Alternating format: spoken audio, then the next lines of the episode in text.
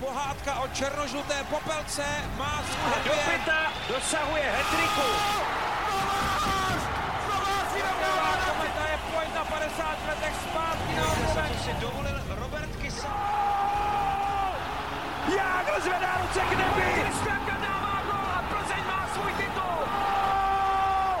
Pastalonista! Je to doma! Dobrý den. Extraliga má za sebou rychlý start a po úvodním víkendu máme o čem mluvit. Už po dvou odehraných kolech totiž došlo na první trenérskou výměnu. Proč nemají extraligové kluby větší trpělivost s trenéry? Posloucháte Hokej bez červené, podcast o českém hokeji se šéf-komentátorem ČT Sport Robertem Zárubou. Přeji vám příjemný poslech u podcastu, v kterém uslyšíte všechno, co se nám nevešlo do vysílání, anebo co se do vysílání zkrátka nehodí. Proto hokej bez červené. Příjemný poslech. Dnešní téma připravil a uvádí Tomáš Řanda. Na začátek eh, bychom se mohli vrátit eh, k nedělnímu programu eh, a vůbec k těm zápasům, které jsme sledovali v tom prvním víkendu, řekněme. A určitě se musíme zmínit o tom televizním utkání Pardubice Třinec. Nerad to používám slovo reklama na hokej, ale, ale skutečně ten zápas byl hodně kvalitní, hlavně ta první třetina tam měla šťávu. Já jsem rád, že to slovo reklama tady padá v jiných souvislostech než v minulém podcastu, kde jsme o reklamách i na pardubickém ledě mluvili v úplně jiném kontextu. Byl to dobrý zápas, ideální úvodní utkání pro to, aby televizní diváci byli stržení dějem. Myslím si, že se dobře tentokrát časově tam sladil i ten program dalších utkání, takže v Bulihokej živě jsme vlastně udrželi tu diváckou pozornost až do konce, díky tomu, že tam ještě byly živé vstupy z Českých Budějovic a z Olomouce z těch posledních sekund a že bylo mnoho událostí v dalších zápasech. To všechno udrželo diváky v napětí až do závěru pořadu, tedy po celé tři hodiny, abychom měli souvislou sledovanost nad 100 tisíc. To se stává opravdu málo kdy u zahajovacích televizních utkání. A tady se to povedlo a nemyslím si, že by tam do toho zapůsobil tak výrazně faktor počasí. Taky samozřejmě, ale není to jediný ošklivý den v babím létě, který jsme v těch zahajovacích nedělích měli za posledních 15 let. Přesto sledovanost byla mimořádná, takže očekávání, ale nepřišla ta fáze zklamání, ale přišlo to, že to očekávání dostalo alespoň částečné, anebo dokonce úplné naplnění. Takže opravdu hezký start od Pardubic a Třince. A když se přesuneme k těm um, individuálním startům, tak uh, mě možná trošku zaujalo, že nemám úplně to srovnání s minulými roky, ale tak jak to třeba těm zkušenějším starším hráčům na začátku sezóny trošku trvá, tak teď mi přijde, že ačkoliv třeba přísun těch uh, kvalitních golmanů je výrazný, tak uh, ti starší, řekněme, zkušení pardálové to vzali pěkně z ostra Milan Guláš hetrik v neděli, Tomáš Zohorna hetrik v pátek. To je pravda, zajímavý postřeh. Já jsem tam viděl ještě další aspekty a je vidět, že v té brankářské konkurenci to nebudou mít všechny osobnosti, které, řekněme, patří i do té reprezentační kabiny. To nebudou mít vůbec jednoduché. Vůbec to nebude lehká soutěž pro brankáře protože ten návrat mnoha kvalitních útočníků zvyšuje konkurenci i na té opačné straně toho procesu ofenziva-defenziva, takže tohle bude velice zajímavé sledovat tenhle ten střed osobností a mm, je pravda, že někteří zkušenější hráči, kteří se rozjížděli v minulosti pomaly, tak tentokrát alespoň tedy střelecky do toho dupli dřív. Včetně posil. Tam Peter Krieger v Vítkovicích opravdu nepotřeboval moc času na sehrání s Petrem Müllerem a dohromady vlastně vedou kanadské bodování a rozhodli dva zápasy. De facto rozhodli dva zápasy. Peter Müller čtyři góly, Peter Krieger pět asistencí. Vypadá tam se, to, tam že se to bude... jednou přihrál někomu jinému taky, než, než Müllerovi. Vypadá to, že tady máme možná nové dominantní duo. Vypadá to tak, že US Peters jako jsou okamžitě naladění na stejnou souhru a pro Vítkovice to byl skvělý tah, když k Müllerovi, na kterého museli teda vynaložit asi dost vysoký obnos, získali ještě Kriegera ze slovenské extraligy, kde si myslím, že to bylo dobré pochopení situace, že, že mu musí dát někoho, jako byl v kometě Petr Holík a že ho momentálně nemají, tak k němu přivedli typově toho hráče, typově trošku jiného než Petra Holíka, ale e, tak, že si výborně vyhovuje. On Peter Müller taky si myslím, že není tak neakceptovatelný pro ty spoluhráče, jak se o něm občas říká. Naopak si myslím, že v tomhle tom má ten radar daleko rozšířenější, ten vějíř možností je tam širší, takže typově trochu jiný hráč, ale přesně ten, který mu vyhovuje, alespoň teda v tom startu se to ukázalo, že tihle dva e, jsou schopni rozhodovat zápasy. Vím, že to je jenom start, ale start velice slibný a Miller tedy nepotřeboval moc času na rozkoukání ve Vítkovicích. Já jsem si vzpomněl na, na ten výrok Ramana Šimíčka, že by Vítkovice to chtěli jít eh, zase o ten stupínek výš, eh, tak s tím hmm. startem to vypadá, že to nemusí být, být až tak nereálné. No, ale to, to, Tomáši, Tomáši, tabulka se dělá poprvé v sezóně po druhém kole a je to ta nejméně důležitá tabulka pro celou sezónu. Ale samozřejmě teď máme první víkend za sebou a tohle je rozhodně téma, a důvod k tomu říct si, ano, tohle se tedy pro ten start povedlo, ale to hlavní teprve samozřejmě přijde.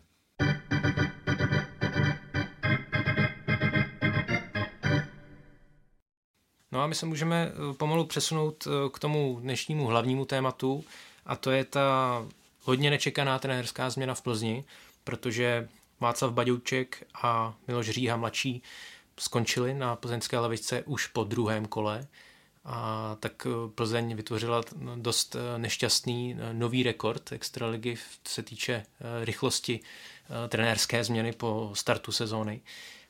Generální manažer Martin Straka k výměně uvedl, nevydařil se nám vstup do letošní sezóny. V přípravě to nefungovalo podle představ a první dvě kola skončila porážkou.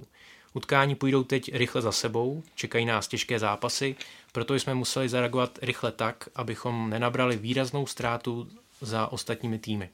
Věřím, že tento krok bude impulzem pro všechny hráče, kteří mě zatím svými výkony nepřesvědčili. Konec citace. Ehm, na ta uvolněná místa už nastoupili Petr Kořínek a František Bombic, eh, kteří eh, úspěšně působili u plzeňského dorostu. Jak eh, se dívat na tady tu změnu, která skutečně je rekordně rychlá? A proto nevznikla teď. Můj dojem z toho je takový, že Plzeň, eh, neříkám, že o té výměně uvažovala, ale že takový ten pocit, eh, sakra, něco musíme udělat, tam vznikl dřív než o víkendu. A to eh, někdy během té přípravy, kde Plzeň dostala docela vysoké příděly od Karlových varů, tuším od Litvínova, ten druhý, teďka si nejsem jistý, ale vím, že tam byly dvě vysoké porážky a nic moc výsledky a nic moc hra hlavně najednou eh, se ta dovednost eh, Škodovky z minulých let poskládat tým, vyškrábat eh, ze zbytků extraligy hráče, kteří jsou třeba jinde nedocenění a udělat z nich hráče na jiné úrovni, tak tahle dovednost jako kdyby se letos nepovedla nebo zatím teda nefungovala, protože ty posily, to je asi největší kámen úrazu v Plzni, plus nemají tam nikoho Eh, dalšího, koho by mohli vytáhnout. Je, je tam mladší bratr Davida Jiříčka, ale ten je ještě opravdu hodně mladý na to, aby naskočil do extraligy. A za ním tam je jeden, dva takové jako talenty, netalenty uvidíme, ale nic jako žádná jistota. Nikdo jako Matyáš Kantner, Jakub Pour, nikoho, koho by mohli vytáhnout hned teď a od začátku vlastně na něm pracovat a zároveň tak uh, jako vytvářet takovou tu atmosféru určité dravosti na ledě i v té kabině. To tam prostě letos uh, zatím není a nebylo to asi ani v té přípravě. A tam někde uh, vznikly pochybnosti, jestli jdeme v Plzni správnou cestou, jestli tady to děláme, jestli, jestli pokračujeme v tom trendu, jaký jsme tady nastolili. A ty pochybnosti po těch dvou výsledcích zřejmě přešly v jistotu, že ne, odpověď eh, ne, to tu, tu jít nechceme. A eh, jinak si to já neumím vysvětlit, protože po dvou zápasech neodcházel ani Jaroslav Holík z Pardubic kdysi. To, to je opravdu eh, nechtěný rekord v rychlosti výměny trenérů. Takže můj dojem je, že ten, že ten pocit, tady není něco v pořádku a uvidíme, jak to odstartujeme, vznikl ještě předtím, než začala Extraliga. Když se možná ještě budu eh, chvíli držet eh, toho kádru, tak Samozřejmě, teď se mi to hodnotí jednodušeji, ale podle mě Plzeň měla být jednoznačně trpělivější právě s ohledem na ty změny v kádru, protože před sezónou přišla, respektive už po konci minulé sezóny přišla prakticky o jeden celý útok. Hmm. Michal Bulíř, Martin Zirkals, Gustav Torel, Eh, všechno vlastně důležití hráči eh, a součásti toho úspěšného eh, loňského ročníku. Kdy, a náhrada kdy, za ně není. A, a náhrada za ně adekvátní vlastně náhrada. Není, není adekvátní. Určitě ne za Michala Bulíře. Navíc, když se podíváme do obrany, tak ta je minimálně z poloviny jiná. Tam zůstali prakticky snad tři obránci. Petr Čerešňák odešel, jistota těch obraných řad. Takže eh, skutečně eh, nejenom, že to teda eh, je pro mě hodně překvapící změna, ale je to důkaz podle mě velké absence trpělivosti. Já myslím, že tady narážíme na jiný problém a je to obecnější, než že by se to týkalo jenom Plzně, že český hokej tím, jak je orientovaný hodně na přestupy a nákupy hráčů, opravdu přestal vychovávat v takovém množství, aby tu extraligu saturoval v dostatečném počtu kvalitních špičkových hokejistů. A vy můžete kupovat hráče z jiných měst a z jiných klubů, ale nejde to do nekonečna, pokud za nimi nerostou další. A pokud rostou, tak odchází eh, ven a odchází a zůstávají venku. Kolik máme, a to jsme letos zažili eh, návrat některých hokejistů z KHL a stejně Plzeň už neměla kde brát. Já jsem se v letě bavil s Tomášem Vlasákem, sportovním manažerem eh, Škodovky, On říkal, ještě nám chybí jeden centr, ještě nám chybí jeden útočník a skoro to jako máme ten kádr. No a já mu říkám, tak a nemůžete vytáhnout někoho z juniorky? Ne? A on říkal, my už tam nikoho jako na to nemáme. Už tam nikdo jako ne, na to nevypadá teď aktuálně. Třeba někdo tam zase se objeví, vyroste, jo. Věřím tomu, protože v Plzni se nepracuje špatně s mládeží. Ale i tam, kde opravdu vychovávají, tak tím, že David Říček jim odejde, Jo, Michal Moravčík hraje jinde, Jakub Jeřábek vezme jinde smlouvu, protože zkrátka ty podmínky nejsou srovnatelné mezi třeba Plzní a Třincem, tak e, logicky oni sice vychovají ty hráče, ale ta náhrada finanční, kterou za ně dostanou, není taková, aby si za ně mohli koupit hráče stejných kvalit. To prostě v hokeji bohužel na rozdíl od fotbalu takhle nefunguje. A je to teda škoda, protože kluby, které e, vychovávají kvalitní hokejisty, by měly mít tu možnost si za jejich odchod pořídit rovnocenou náhradu. To se snad trochu změní s těmi novými tabulkami, kde by měla být víc oceněná práce klubů, které vychovávají. Ale tohleto, tohleto je náraz Plzně do reality, eh, kde už opravdu eh, není kde, skoro kde brát a eh, už si myslím, že při, tom, při té výstavbě toho týmu a hledání těch náhrad za ty hráči, které jste vyjmenoval, tak už tam vlastně Plzeň narazila, už, už tady vlastně nemáme koho jako vzít, vytáhnout.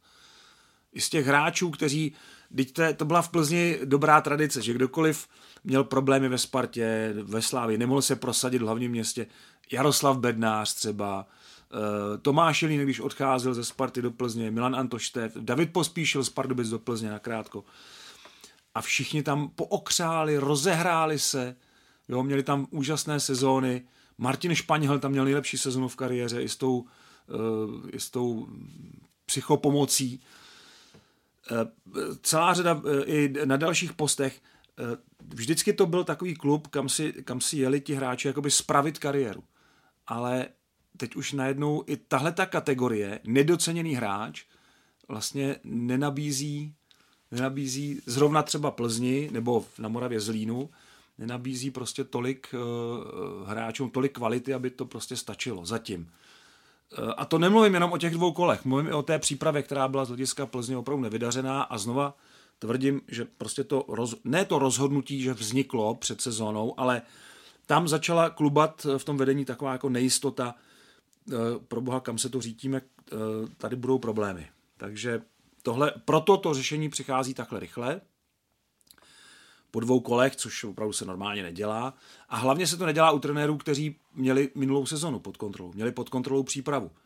Jo, stalo se v minulosti, že přišel nový trenér, a zažili to všichni, zažil to František Výborný, Jaroslav Holík, zažili to, já myslím, že i Miloš Říha to zažil, starší, myslím. Zažili to, že přišli někam a během podzimu se ukázalo, že to nefunguje, že to nejde, že to tam prostě si ne, neladí navzájem, trenér, tým, kabina, herní systém a tak dál, tak to jako skončilo. Ale tohle byli trenéři, kteří to měli všechno pod kontrolou a přesto končí po dvou kolech. Takže já jsem přesvědčen o tom, že to muselo vzniknout, ta nejistota, eh, trochu dřív.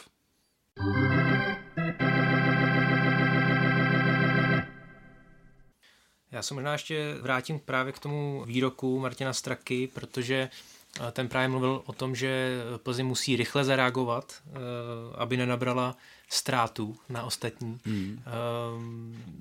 Mě tohle prostě nutí k, jako, k takovému rozpačitému úsměvu, protože pokud považujeme šestibodou ztrátu po dvou kolech na začátku sezóny za, za něco jako problematického, tak prostě tady ten odstup tam bude vždycky. Určitě. Eh, jestliže ta tabulka není důležitá ani z hlediska toho, eh, aby se Vítkovice, Motor a, a eh, Olomouc a další kluby nevznášely v obláčcích někde, tak stejně tak to platí i pro ty dole, pro ty, pro ty nulové kluby, aby nepropadaly panice, protože to opravdu ta soutěž je dlouhá, máme za sebou dvě kola z 52, to je, to je opravdu kapka v moři a to samozřejmě, že ten start je důležitý, ale rozhoduje se mnohem později ta sezona.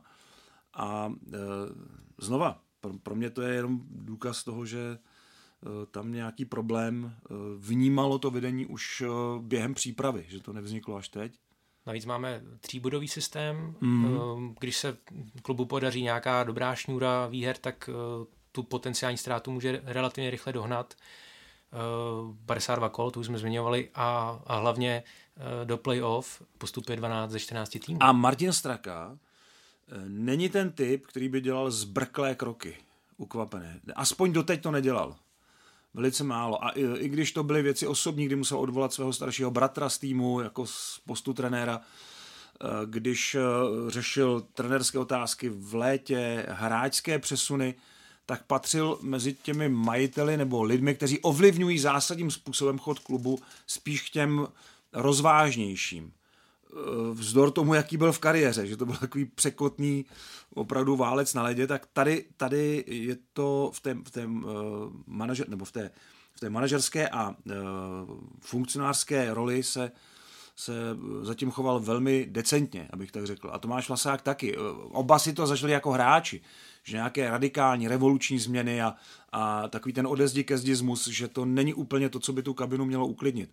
A když do toho teda zasáhli, tak myslím si, že to v nich muselo zrát delší dobu než jenom ty dvě porážky v pátek a v neděli.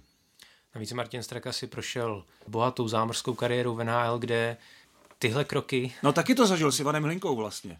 Velice krátce po začátku soutěže. No, ale to je taková jenom jako výjimka. Většinou tam je fakt uh, velká trpělivost trenéry. Hmm. Uh, koučuje kolikrát uh, několik sezóny, když se týmu nedaří, je hodně dole a nezvedá se, tak zůstává. Um, takže mě to trošku evokuje návrat do těch starých českých časů, kdy já už jsem si myslel, že už eh, nepřijdou, nebo že už eh, se z toho to české hokejové prostředí poučilo, ty rychlé výměny. Měli jsme tady Kamila Konečného, eh, Vladimíra Kýhose, kteří byli vyhozeni po čtyřech kolech od začátku sezóny. Hmm. Byla tady zmínka na Jaroslava Holíka, patří tam i Richard Žemlička nebo Petr Dreisaitl, všichni tři po pátém kole. Ale tohle uh, vlastně ta... Ale tam byly i dost jiné důvody. Tam to hmm. nebylo, tam to nebylo uh, třeba u Petra Dreisaitla to bylo ještě trošku jinak, ale to teď opravdu nechme stranou. Je, je pravda, že to je trochu závan těch starých časů, uh, kdy ty kluby chtěli rychle něco udělat, musíme něco, pro, nemůžeme tady sedět s rukama za stolem a ono někdy to, to ta, řekněme, rozvaha a klid eh, velice často pomáhají a já jsem několikrát dělal ten průzkum, my jsme ho ukazovali v Buli, hokej živě a eh, nevím, jestli jsme o něm i tady mluvili, ale, ale několikrát jsem dělal průzkum, jak se ta změna teda uplatnila potom výsledkově v té sezóně a eh, více než dvě třetiny těch změn nevedly ke zlepšení v tom hmm. týmu. Takže opravdu tohleto možná i si to kluby uvědomili, ty zkušenosti samozřejmě ty funkcionáři sobě nesou. Jo. Tenkrát jsme měli trenéra, k čemu to vedlo, no zas tak moc nás to nezvedlo. Jo. Eh, nezachránili jsme ten postup do playoff, stejně jsme ho nehráli, nebo stejně jsme museli pak hrát baráž, nebo bylo to o, o, o fousek, tak e, možná i tohle vedlo k tomu, že v minulých letech skutečně těchto těch podzimních změn výrazně ubylo a celkově ubylo změn v rozehrané sezóně v těch posledních dvou, třech letech. Oproti tomu, co jsme zažívali v 90. letech na přelomu tisíciletí, v té první dekádě, tam toho bylo podstatně víc, tam jako ty trenéři to bylo opravdu nejistý chleba, ale teď jsem měl pocit, že už se to trochu ustálilo, eh, no ale tak jsou výjimky, no, je ta situace asi v Plzni taková, že, že to vyhodnotili, že výjimečně je to správný krok pro takovouhle radikální změnu.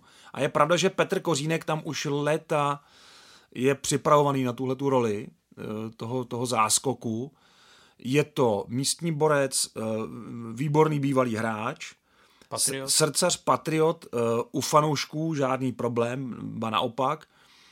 A je to přesně ten typ, který dobře zapadá do toho, do toho prostředí. No tak z něj taky vyšel, že jo. Takže, takže Petr Kořínek je, když už se k tomu sáhlo, tak je to logická a dobrá volba.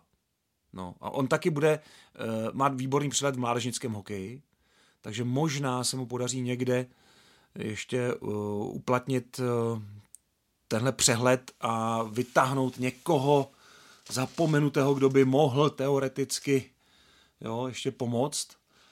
No, ale uh, nejvíc si teda myslím, že Plzeň opravdu narazila na ten, na ten přebraný trh, že prostě nedokázala najít nikoho, a ono se to většina těch cizincích eh, stavět e, nedá a nedá se to s nimi většině zachraňovat. Nenarazila na nikoho, kdo by prostě přišel s tou ambicí, e, já jsem teďka v Plzni, ale tomu svému klubu, v kterém jsem se neuplatnil, těm ukážu, jak, jaký jsem hráč. Tohle byl, tohle byl hnací jako motiv pro celou řadu hráčů, který, ostatně i Michal Bulíř to vlastně prožil taky. Teď vlastně až Plzni se ukázal, jaký to je kalibr ale protože to je zase jako liberecký srdcař, tak se po roce vrátil. Ale to je taky další typický příklad. Hráče, který přišel, nezdál se být úplně doceněný ve svém milovaném Liberci, no tak to ukázal v Plzni a je zpátky v Liberci. No, takže takových hráčů není nekonečný počet a bohužel po těch letech, kdy se dařilo Plzně dobře vyzobávat tyhle hrozinky a nechat je uzrát na svém, ve svém eh, klubu, tak eh, bohužel to asi jako teď narazilo a teď už prostě ten balíček už asi je prázdný. Znovu se tak ukazuje, že eh, ten eh, prvotní impuls od vedení klubu jde směrem k trenérům a ne k hráčům. Můžeme se bavit o tom, že samozřejmě je finančně no, jednodušší. To, to, to je takové to kliše, že není, ne, nejde vyhodit 20 hráčů, ale jenom jednoho. Teda Martin Straka tam měl ten dovětek, že je to výraz nespokojenosti s tím, jak se prezentovali hráči v těch dvou zápasech a v přípravě. Uh, no, ale tam se ty smlouvy, to je těžký vypovědět. No. A teď je samozřejmě to, že celou řadu těch uh, smluv musí ten klub platit dál, jo, těm, i těm trenérům třeba, dokud třeba se nedohodnou na nějakém vyvázání, novém angažmá a tak dál. Takže i pro ně to je finančně jako náročné, ale asi to je v pořád jednodušší, než tam vyměňovat půlku kabiny. Ale hlavně za koho? Tam už opravdu není, není kde brát. Plzeň není Eh, klub, který by si mohl ukázat na kohokoliv eh, z extraligy a říct si, jo, roztrej s mojí smlouvu, tady dostaneš lepší. Na druhou stranu, eh, a znova si pomůžu NHL, pokud vedení klubu nebylo spokojeno s výkony některých hráčů, tak měla přijít nějaká výchovná facka v podobě posazení na tribunu. Je otázka, jestli Václav Baďouček, který je takový velmi klidný, trenér, aspoň se tak jeví, teda, tak jestli, jestli k tomuhle chtěl jako sáhnout, jestli, jestli by byla taky další náhrada za toho hráče, jestli tam opravdu nejsou nadřeni, no, uh, hráčsky. Hmm. To si myslím, že bude větší problém, než to, jestli to povede Václav nebo Petr. Proč tedy v tom českém prostředí stále klubům chybí ta, ta trpělivost trenéry, protože...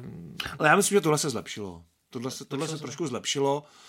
Eh, tohle je opravdu úlet, eh, daný mnoha důvody, některé z nich jsme tady uvedli, některé z nich možná ještě ani neznáme, ale eh, neřekl bych, že tohle je jako známka nějakého přetrvávajícího trendu panikaření v případě nějakých jako okamžitých neúspěchů. Myslím si, že naopak se kluby naučili být trpělivější i s tím, že zjistili, že ty změny zas tak moc jako toho neřeší. No. Tak, ale uvidíme. Ono taky Eh, ta minulá sezona byla velmi náročná z hlediska toho, že padaly eh, kluby z juniorky, mm, byl sestup přímý v extralize vůbec to jako nebylo tohle jednoduché ustát. Teď už zase je tam, tam ta barážová pojistka, ta záchrana, ale stejně se do toho nikdo nechce dostat.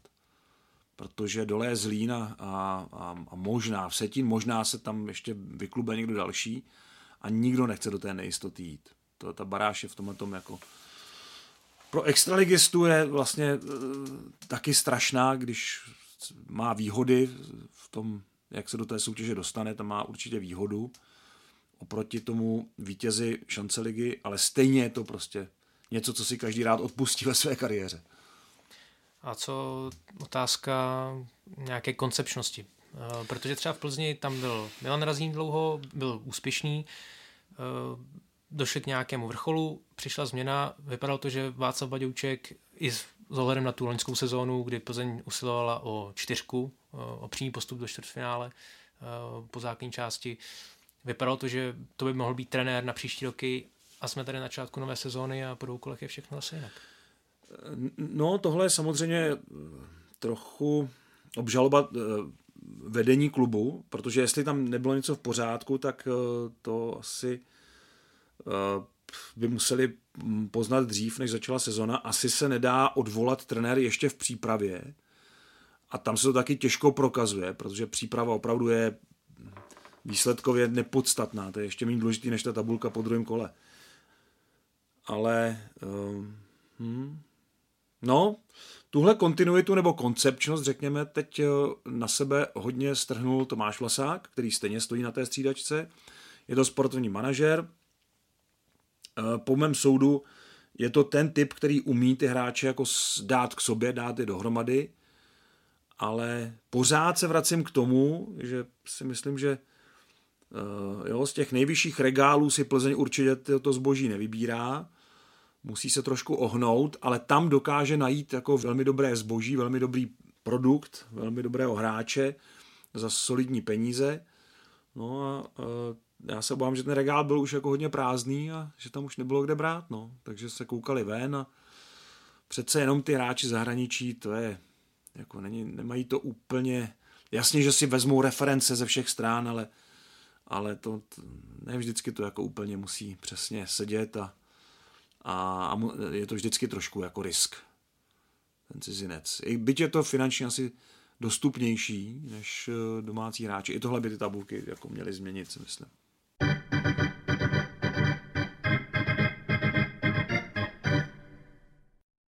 Prvních dvou kolech eh, jsme si mohli všimnout také těch změn v pravidlech, v praxi. Největší pozornost eh, asi na sebe strhávají nové posuzování crosschecků, eh, otázka vazování a také asi spíš do budoucna zdržování hry. Mně osobně se líbilo, že třeba v tom utkání Pardubic s Třincem se rozhodčí nebáli vyučovat i do tří, právě hmm. s tím novým posuzováním crosschecků, které třeba přímo v případě, myslím, že obránce Hradila, který vlastně crosscheckoval soupeře úplně mimo puk, bylo naprosto oprávněné a správné. Určitě, zatím si myslím, že největší rezerva je v tom dodržování postavení hráčů na buly. My jsme se dívali s Milanem Antošem, uh, vždycky se jako vzal do, do, do toho elektronického průzkumu, pak jsme to uh, použili vlastně jenom v první přestávce, ale bylo toho tam víc, že ne vždycky teda ty hráči furt jsou uh, postavení správně a rozhodčí přece jenom tu toleranci ještě k tomu mají. Jo, jestli přečuhuje centimetr špičkou, protože to je chvilička, jenom ten kmich té brusle třeba jako na, naledět. Eh, to, to si myslím, že je správný, že se jako tohle, na tomhle nebazíruje, ale když ten hráč stojí oběma bruslemi mimo ty dvě eh, téčka, vlastně, nebo mimo to téčko eh, vyhrazené pro tu brusli, tak to úplně v pořádku není a, a stejně prostě, nebo ten hráč nemá hokejku na ledě, aspoň špičkou, anebo tu hokejku zvedne těsně předtím, než ten puk dopadne. To jsou všechno drobnosti, ale pokud eh, se tohle jako nezlepší, tak může se stát, že na mezinárodní scéně půjdou ti čároví opačným směrem, že budou velmi bazírovat na tom a můžeme v tom jako mít s tím potom velké problémy. Takže všechno, všechno ta pravidla v pořádku za mě. Pořád úplně nerozumím tomu my jsme to nakonec k mému překvapení neměli v tom příspěvku o změně pravidel, ale pořád si myslím, že ten tablet na 2 plus 2 minuty na vysokou hůl, že to je málo, že se to mělo rozšířit to použití ještě na dvě, tři situace, kde by se to jako mohlo jako hodit Eh, těm rozhodčím eh, tahle ta elektronická pomůcka, leč eh, aspoň, že se začalo s tímhle, No a pořád mi v těch pravidlech teda chybí. Všechna ta pravidla ta nová jako beru. Nerozumím trošku tomu, proč jsme zrušili trest ve hře. Ten se vrací zpátky v souladu s mezinárodními pravidly. My jsme ho tady v extralize nějaký čas neměli. Ale já si myslím, že to je správné, že ten rozhodčí má ještě během zápasu rozlišit, jestli ten přestupek je na 5 plus do konce, což někdy může být Eh, řekněme, faul vyplývající ze hry, ale faul, který je nadměrně brutální, nebo, jo, ale pořád je to jako nějak součástí té hry, anebo trest veře, kde to je úplně mimo, že to je úlet toho hráče, anebo kde to je tak brutální, že to opravdu zaslouží tenhle ten jako disciplinární, automatický disciplinární trest. Takže to je v pořádku. Eh, ty crosschecky dozad samozřejmě jsou, eh, to je taky jako jedna z věcí, kde se musíme jako srovnat se světem, taky, taky eh, řekl bych dobré pravidlo, ale pořád tam vidím jednu velkou rezervu a to jsou offsideové pozice před gólem, kde si myslím, že mm, bývalý ředitel Extraligy Josef Řezniček na to nechával dělat studii, že by to bylo příliš...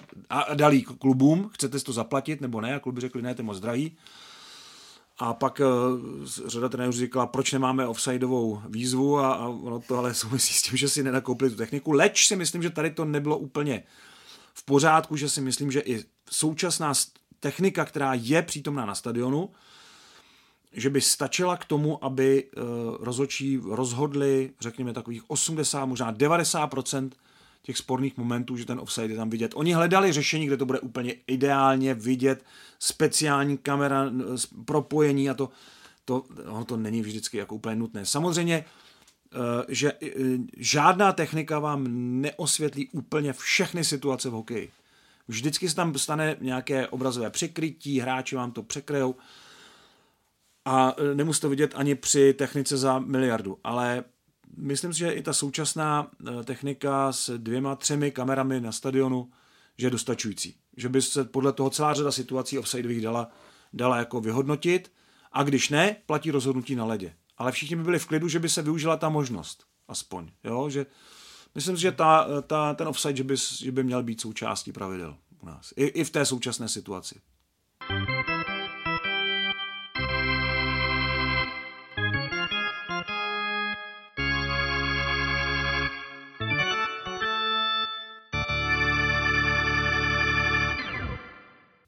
V další části našeho podcastu dostáví prostor jako obvykle dotazy posluchačů. A Fanda by chtěl vědět, jestli by nešel první ročník magazínu Bully zreprízovat třeba v nočních hodinách, případně dát do i vysílání. Uh, já jsem dlouho přemýšlel nad touhle odpovědí. Za prvé, nejsem si jist, jestli bych to chtěl vidět. Protože úplně mi stačí, eh, branky bude vteřiny po 25 letech. Eh, to mi úplně jako bohatě stačí v tom podívat se, v čem jsme vystupovali, jak jsme vypadali, jak jsme to dělali. Kam se ta profese dostala za to čtvrtstoletí je, je neuvěřitelný. Úplně pro mě úplně jiná disciplína. Ale dobře, nějak jsme začínali, prostě tehdy byla jiná pravidla, jiná móda, jestli byla nějaká móda vůbec a uh, byl jiný styl uh, těch, toho magazínu Bully. Takže první věc, nejsem si jistý, jestli tohle bych podpořil. Dobře, odlídnu od toho, kdyby to bylo v nočních hodinách, kdy bych se nedíval, uh, tak ano, my tu, my tu první sadu, tam bylo 27 dílů, ten první rok, 92, 93, my je určitě nemáme všechny, vím, že nám tam, vím, že nám tam některé díly chybějí a to též platí o tom, o tom druhém a třetím ročníku, kdy to byl ještě magazín. Ale teoreticky by se to vysílat dalo. Muselo by se to ale převádět eh, z formátu 4 k 3 na 16 k 9, tehdy televizi, televize vysílala ještě v tom starém poměru stran. Ale jinak by tomu asi nic nebránilo. Můžu to dát jako námět, ale radši to dejte vy, nejsem si úplně jistý opravdu, jestli bych to jako chtěl vidět. Ale některé ty momenty jsou tam teda opravdu zajímavé. Jo? To, ty, ty hráči, jak tam jezdili na ty rozhovory z Košic a z Bratislavy a z Ostravy a z Trenčína, ale taky z Litvínova, z Plzně a byli v tom studiu třeba celkově hodinu, přesto to přetáčelo a hodně se to zastavovalo. Ale ve výsledku to pak byl rozhovor, který byl asi 7 minut, tak to bylo opravdu jako opravdu legrační z dnešního pohledu. Ale musím říct, že v, tom, v tom prvním ročníku se nestalo, že by nějaký klub neposlal ty dva hráče, což mě teda fascinovalo. Že přijeli z Košic Petr Veselovský a Jan Varholík, přijeli z Košic a normálně tam vysekli ten rozhovor, nasedli do auta a jeli zpátky do Košic. V sobotu, jo. Ono se tenkrát ještě moc, eh, myslím, v neděli nehrálo, anebo hrál někde v Čechách možná, že to měli jako blíž. No ale i tak, jako klobouk dolů, to tehdy byly neuvěřitelný cestovatelský výkony. A jediný si pamatuju, jediný, kdo přijel pozdě, na ten rozhovor byl Ivan Hlinka, to bylo po olympijských hrách eh, v Lillehammeru 1994. Ne, to muselo být v té první sezóně. Přijel pozdě kvůli nějaký kalamitě tenkrát. Tenkrát byla nějaká ledová kalamita a ten jediný se teda spozdil, že jsme měli trochu problémy to předtočit, protože ten pořad se celý přetáčel v tom, v tom prvním a druhém roce.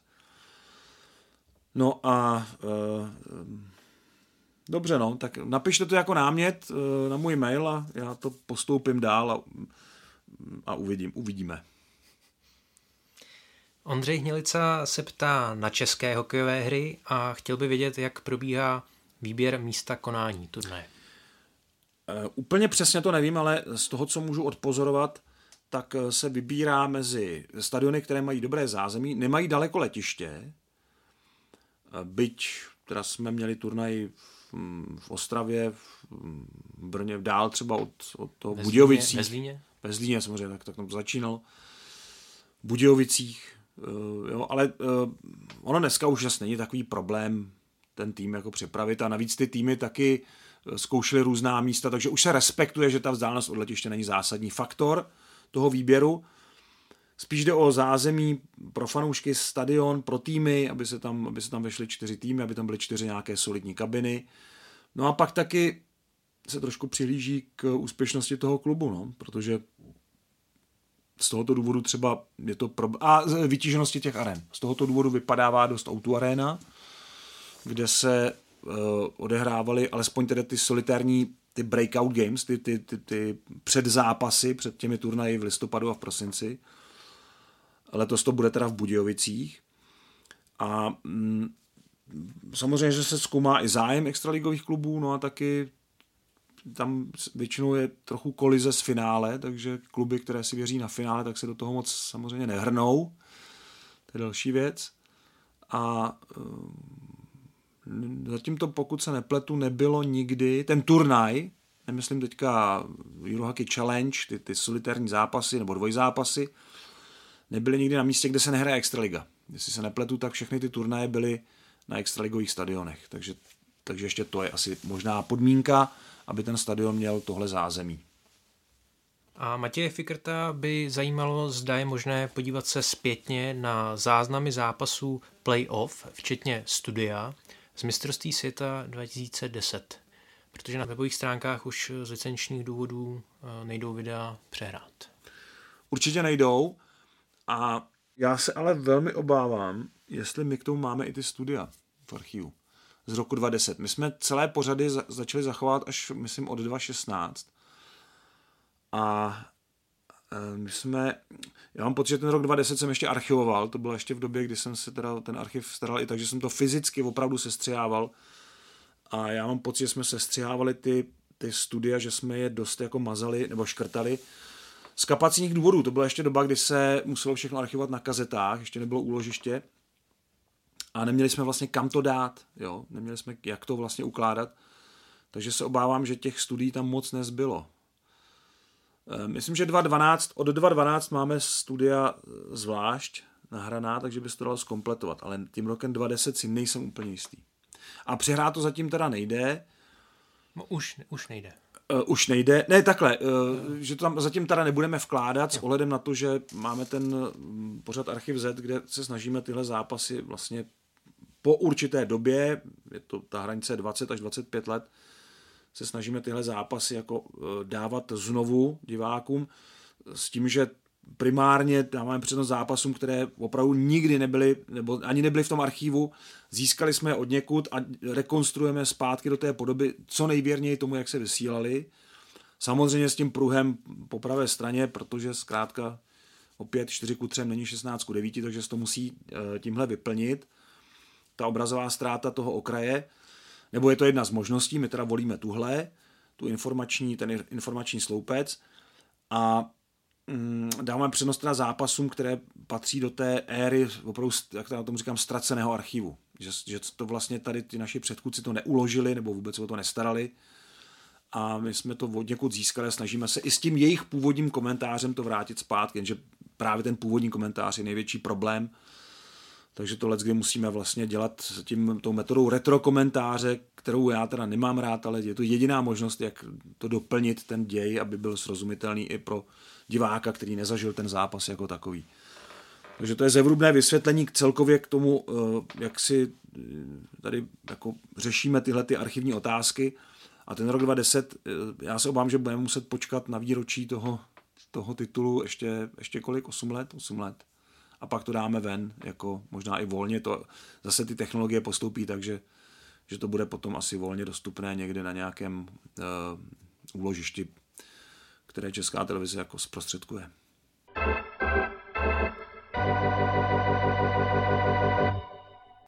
Máme za sebou dvě zajímavá kola po začátku extraligy, uh, plnou zajímavých akcí, gólů, zákroků.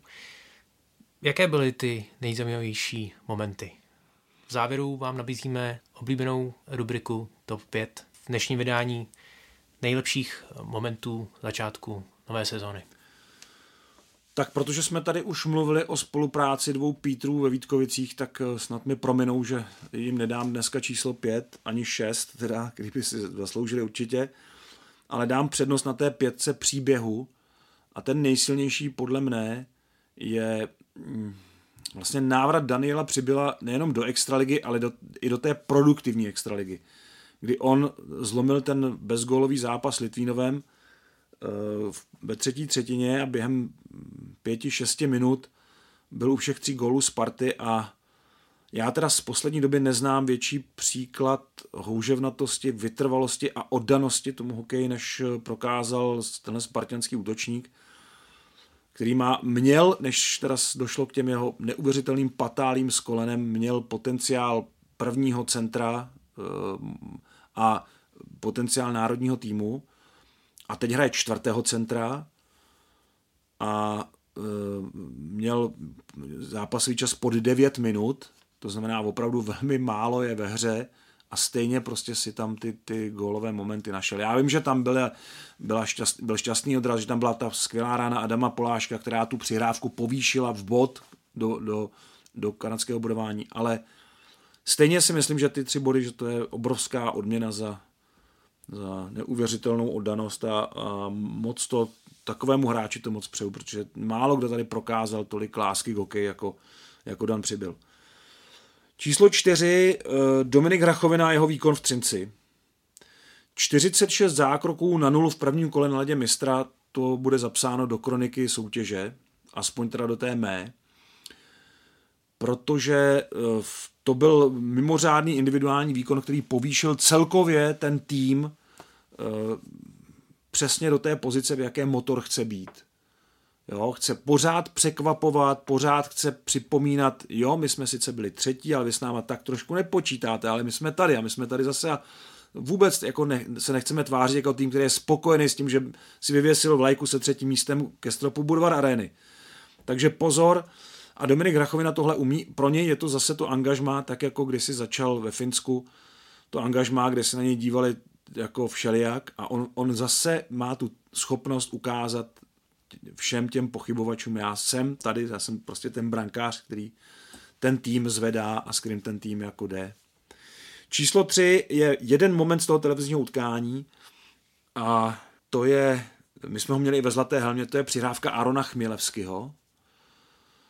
Eh, já vím, že ty česko-polské vztahy jsou teď jako všelijaké, ale tohle je jako příklad opravdu skvělé družby a zrovna v tom klubu, kde to možná i funguje dobře, a ta zadovka, kterou přihrál na ten třetí gol v televizním utkání byla exkluzivní a pro mě to byla zlatá helma za týden. My nemáme hokej den poté v nové v téhle sezóně, takže nevyhlašujeme nejlepší akci týdne, tak já ji vyhlásím tady a pro mě to je teda přidávka Arona Chmilevského.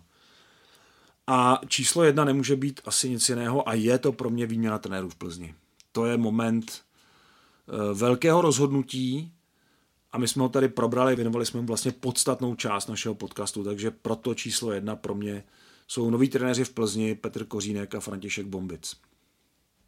Tak to je z dalšího dílu podcastu Hokej bez červené všechno. Připomínám, že všechny díly, včetně Hokej Focus podcastu, najdete na webu čtsport.cz, ve všech podcastových aplikacích a na YouTube. Mějte se fajn. Mějte se krásně a v pátek a neděli se na vás těšíme v Buli a v Buli Hokej živě. Hezký den.